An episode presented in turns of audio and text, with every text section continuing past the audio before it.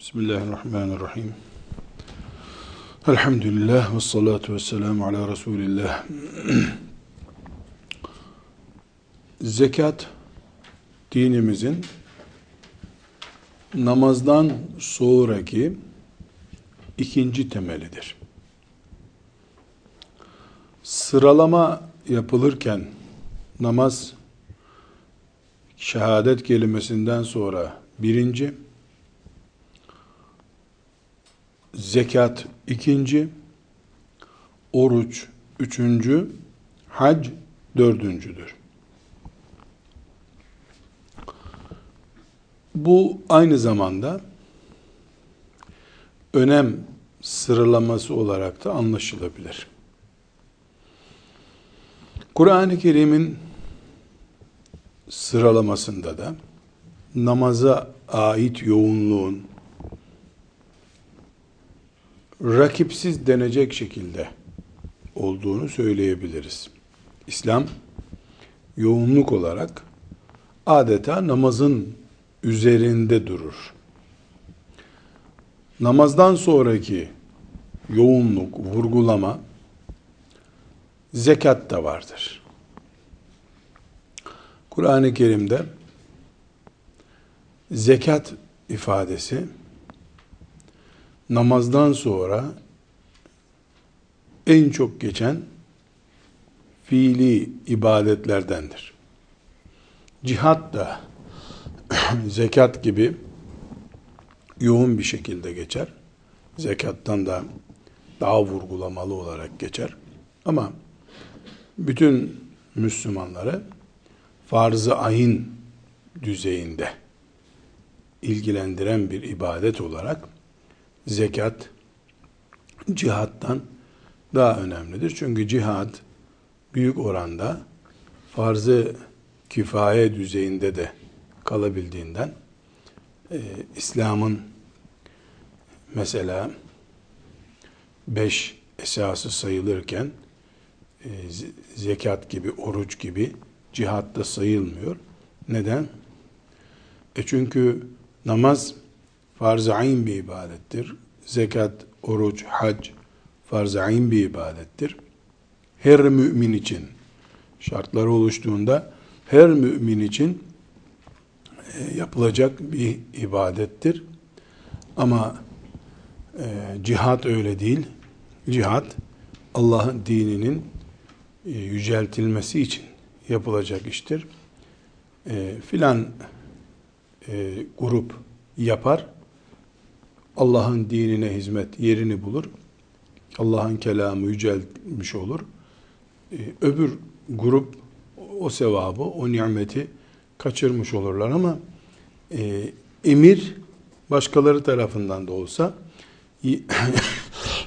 yerine getirildiği için mesuliyette kalkar.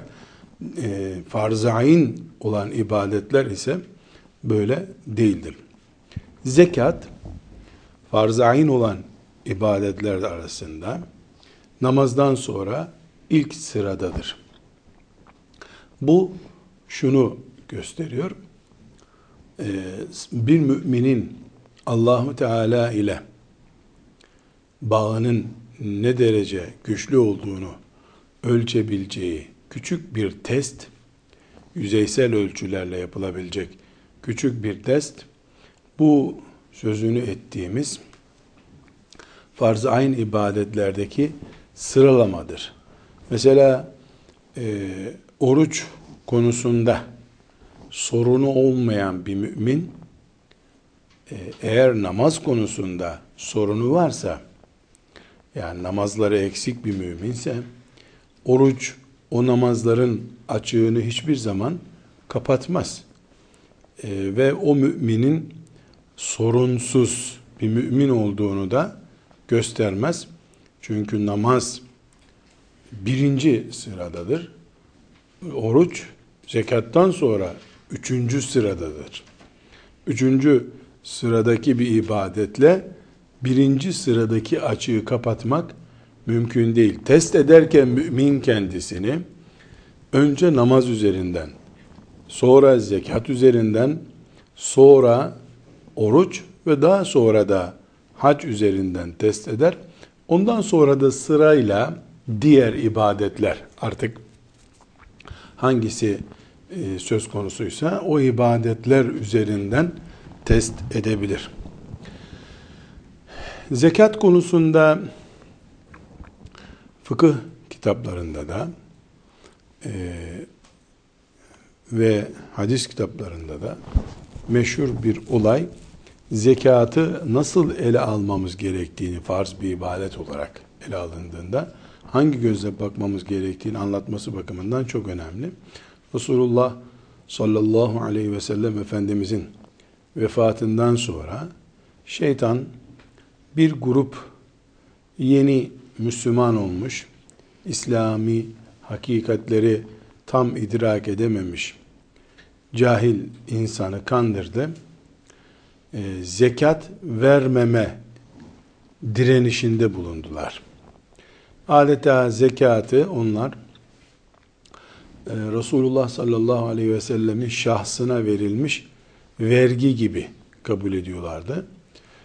E, öldü peygamber, niye şimdi vergi verelim demeye gelecek bir direniş içine girdiler. Tarihte meşhur bir olaydır.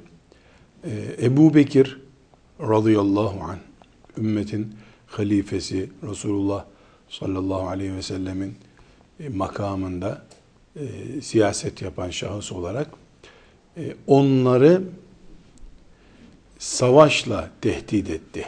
Yani üzerlerine ordu göndereceğini söyledi. Ashabtan bile Ebu Bekir radıyallahu anh'ın bu tutumunu aşırı bulanlar oldu. Ebu Bekir ordu gönderiyor.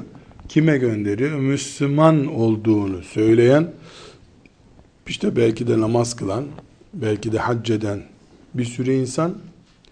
Fakat bu insanlar e, zekat vermeyeceklerini söylüyorlar. E, Ebu Bekir radıyallahu anh da devletin ordusunu üzerlerine gönderiyor. Yani ordu göndermek onları düşman görmek gibi, e, Müslüman görmemek gibi bir kararı yansıtıyor. E, kendisine yani bunun aşırı olduğu, e, insanların zekat vermediği için ordu gönderilmesi, yani ordu göndermek öldürmek demek adama. bu aşırılığın ne kadar yerinde olup olmayacağı konusunu e, irdelediğinde diğer sahabiler meşhurdur cevabı. İşte keçinin boynuna bir ip takıp bağlıyorlar ya keçiyi. E, yular gibi diyelim. Şu keçiyi bağladıkları yular bile Peygamber aleyhisselamın zamanında zekat olarak veriliyordu da Öyle bir zekat yok aslında da yani örnek veriyor. Şimdi onu vermiyorlarsa yine bu orduyu gönderirim diyor. Çünkü Ebu Bekir radıyallahu an büyük basiretiyle bunun İslam'ın tuğlalarını söküp içinden İslam'ı yıkma hareketi olduğunu idrak etti. Çünkü insanlar Allah için mal veremedikleri zaman can da veremeyecekler demektir. Mal ve canların feda edilmediği din e nasıl ayakta kalacak? Nasıl e, cennetin bedeli olan bir din olarak e, yeryüzünde yaşanacak şeklinde bir idraki vardı. E, Allah Ebu Bekir'den razı olsun. O büyük deha anlayışıyla ümmetin büyük bir e, badireden geçmesine vesile oldu. Demek ki e, zekat dinimizin namaz gibi ciddi tutulması gereken ibadetlerinden birisidir. Namazın bu azameti konusunda e, bir tartışmaya gerek de yoktur. E, çünkü Kur'an-ı Kerim'de akimus sala ve atuz zeka gibi ayetler ita iz zeka gibi ayetler 1, 5, 10 dolu şekilde Kur'an-ı Kerim'de vardır. Yani özeti şu bu meselenin. Ee, Allah Teala Kur'an-ı Kerim'de akimus sala ve atuz zekah buyuruyor. Namaz kılın, zekat verin. Allah zekatla namazı ayırmıyor. Zekat neyse namazda odur. Namaz neyse zekatta odur. Pratikte Müslüman namaza nasıl inanıyorsa zekata da o şekilde inanacak. Namazı nasıl e, yapmazsam Müslüman olmam şeklinde görüyorsa aynı şekilde zekatı da yapmazsam dinim olmaz tarzında görecek. Elbette namazı konuşacağımız zaman namaza dair pek çok ayrıntı konuşuyoruz. Ne diyoruz? Abdesti, tahareti, kıblesi vesaire zekat içinde aynı e, düzeyde, aynı namaz genişliğinde olmasa da çünkü namaz günde beş defa yapılan bir ibadet olduğu için onun ayrıntıları e, yüz formalıksa e, zekat yılda bir defa yapılan bir ibadet olduğu için on formalıktır. Yani namaz kadar yoğun değildir ama zekatın da kendine mahsus bir fıkhı vardır. Bu fıkıh e, mal üzerinde döner. Namaz, abdest, taharet, seccade, kıble üzerindedir. E, zekat ise mal üzerinde e, özellikle insanın elindeki mal üzerinde e, bulunur. Yani zekatın aranacağı alan budur. Bu mallar bir tarım ürünleri olarak ayrılabilir.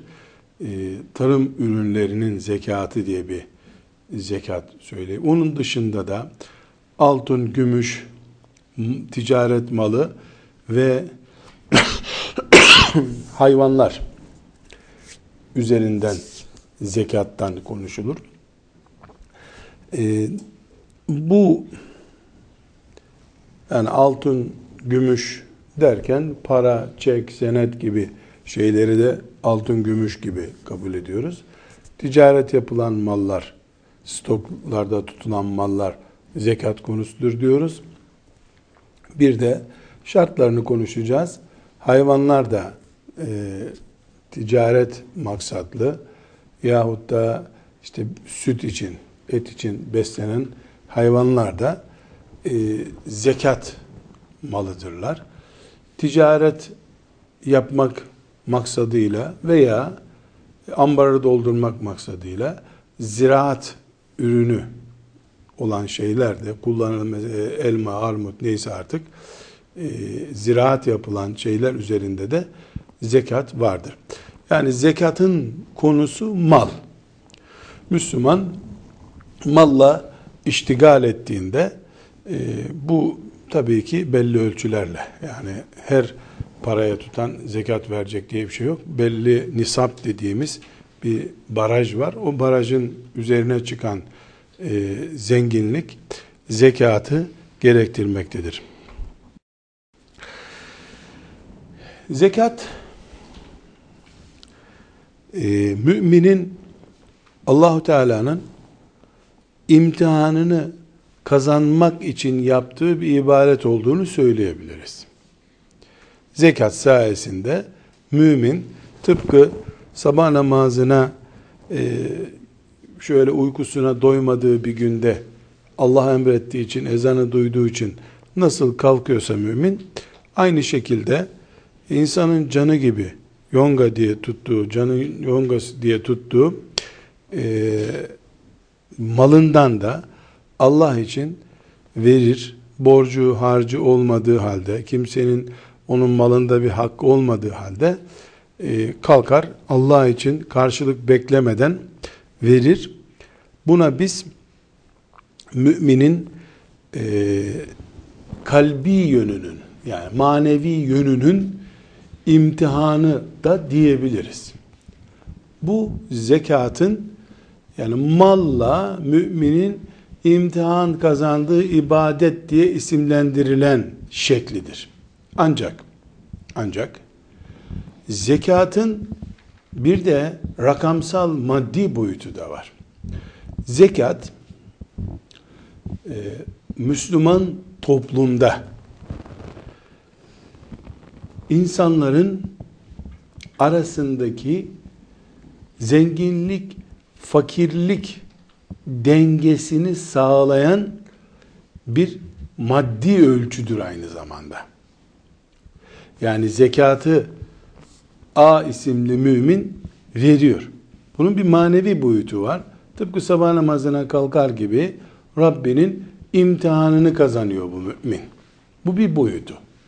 Ama zekat sadece bu boyutuyla ele alınırsa eksik bırakılmış olur. Zekatın bir boyutu daha var. O hangi boyutudur? Zekat İslam toplumunda denge sağlıyor. Ne denge sağlıyor? Uç noktada duran zenginlerle öbür uç noktada duran fakirler arasında maddi iletişim sağlıyor. Bu maddi iletişim ne diyoruz biz? Şimdi e, toplumun içinde bedensel yetersizliği olanlar var. Nedir bedensel yetersizliği? Engelli, arızalı, zihinsel e, arızası var. İki, e, geçici de olsa büyük bir afet yaşamış, işte deprem geçirmiş, hastalık geçirmiş, ameliyat geçirmiş. Şu veya bu nedenle para kazanamayacak durumda olanlar var. Hiç böyle bir kimse olmasa ilimle meşgul olduğu için, talebe olduğu için ticaret yapıp çalışıp para kazanamayanlar var. Yani bir toplum ne kadar zengin olursa olsun, zengin sayısı ne kadar çok olursa olsun, o toplumda zenginlik yolları kendisine tıkanmış durumda olan insanlar muhakkak vardır. Bu e, zenginlik fakirlikte şimdi mesela e, 100 liranın geçim için yeterli olduğunu varsayalım. 100 liraya geçiniliyor. Kimin 100 lirası değil de 40 lirası varsa onu fakir kabul ediyoruz. 200 lirası olanı da zengin kabul ediyoruz. Bu zengin fakir standardımız günün birinde 500 lira ile ancak geçinilebileceği bir şart, zemin, ortam oluştuğunda fakirlik ölçüsü 500'dür. Zenginlik ölçüsü de 700'dür, 800'dür o zaman. Zenginlerin sayısı çok arttığında, toplumun mesela yüzde yetmişi zengin olduğunda, zenginliğin barajı yükselecek. Yani zenginlik limiti o zaman 500 bin, 3000 değil daha yükseklere çıkacak. Dün çok zengin olan pek çok kimse zenginlik limiti çok yükseldiği için bugün fakir durumunda olacaklar. Dolayısıyla e, dünya ekonomik değerler üzerinden hayatın sürdürüldüğü bir yerdir. Dünyada hayat böyle yaşanıyor. Durum böyle olunca Müslümanların bulunduğu, yaşadığı toplumda muhakkak eksi tarafta yani e, ekonomik olarak e, yetersiz olan tarafta bir kesim bulunacaktır muhakkak. Çocuklar olacak, e, dullar olacak, yetimler olacak, öğrenciler olacak, muhakkak bulunacak. Bu zengin kesimle fakir kesim arasındaki mesafe farkını, açı farkını kapatmak için Allah'ın koyduğu kanun zekat kanunudur.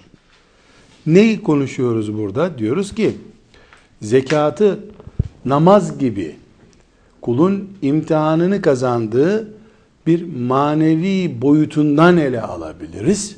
Bu sabah namazını kılmaya benzer. Hac etmeye benzer. Şahsın kendisiyle alakalı bu. Hac etmek şahsın kendisiyle alakalı. Oruç tutmak kendisiyle alakalı. Ama zekatın bu manevi boyutu gibi bir de maddi boyutu var. Bu maddi boyutu Müslümanların arasındaki çok acil ihtiyaçları karşılamaya yarıyor. Şimdi şöyle bir e, değerlendirme ya da zihin e, tartışması yapabiliriz. E, bir zengin nihayetinde biraz sonra göreceğiz. Elindeki malın yüzde iki buçuğunu şu şu şu şartlar oluşunca zekat olarak veriyor. E, bu bunu yılda bir defa veriyor. E, bir fakirin eline yılda bir defa geçen o rakam belki de o fakirin 15 günlük ihtiyacını karşılıyor. Geriye 350 günü kalıyor fakirin. E bütün zenginler de toplanıp o fakirin üzerine de yatırım yapmıyorlar. E dolayısıyla zekat zenginle fakir arasındaki o açı farkını kapatıyor. E, zekat fakirlerin ihtiyaçlarını karşılıyor gibi bir iddiada bulunursak biz realitede yani hayatın içine girdiğimizde bunun böyle olmadığını görmez miyiz dersek evet gerçekten böyledir. Yani e, bir fakirin e, zekat almakla, bir zenginin zekatını almakla çok e, nadir örnekler olur, olur tabi. Yani çuvallarla e, altını olan birisi, kasalar dolusu altın olan birisinin e, zekatı belki de üç tane fakirin bile beş yıllık ihtiyacını karşılayabilir. Bu nadirdir. Sonra bir fakire verilmiyor bu yani. Bütün fakirler toplumun 50-100 bin fakiri toplandığında o rakamlar öyle büyük olmuyorlar. Peki burada biz zenginlerle fakirler arasındaki açı farkını, makas farkını e, zekat gideriyor derken biz gerçekçi mi oluyoruz? O anlamda gerçekçi değil bu elbette. Bir gün değirmene su taşımakla değirmen dönmüyor ki. Birinin kapısında dere gibi akıyor değirmen. Dere öbürünün e, kapısında da taşıma suyla döndürülmeye çalışılıyor. Buradaki maksat fakirin kapısında bir orman oluşturmak değildir. Fakirin avucuna da bir fidan koymaktır. Ana sermayeyi, e, ölümcül açlığı önlemeyi sağlamaktır. Yoksa zekat şu anlamda değildir. Zenginler kazanacaklar, kazandıktan sonra da kazanamayanların da geçimini sağlayacaklar. Zekat bu değildir.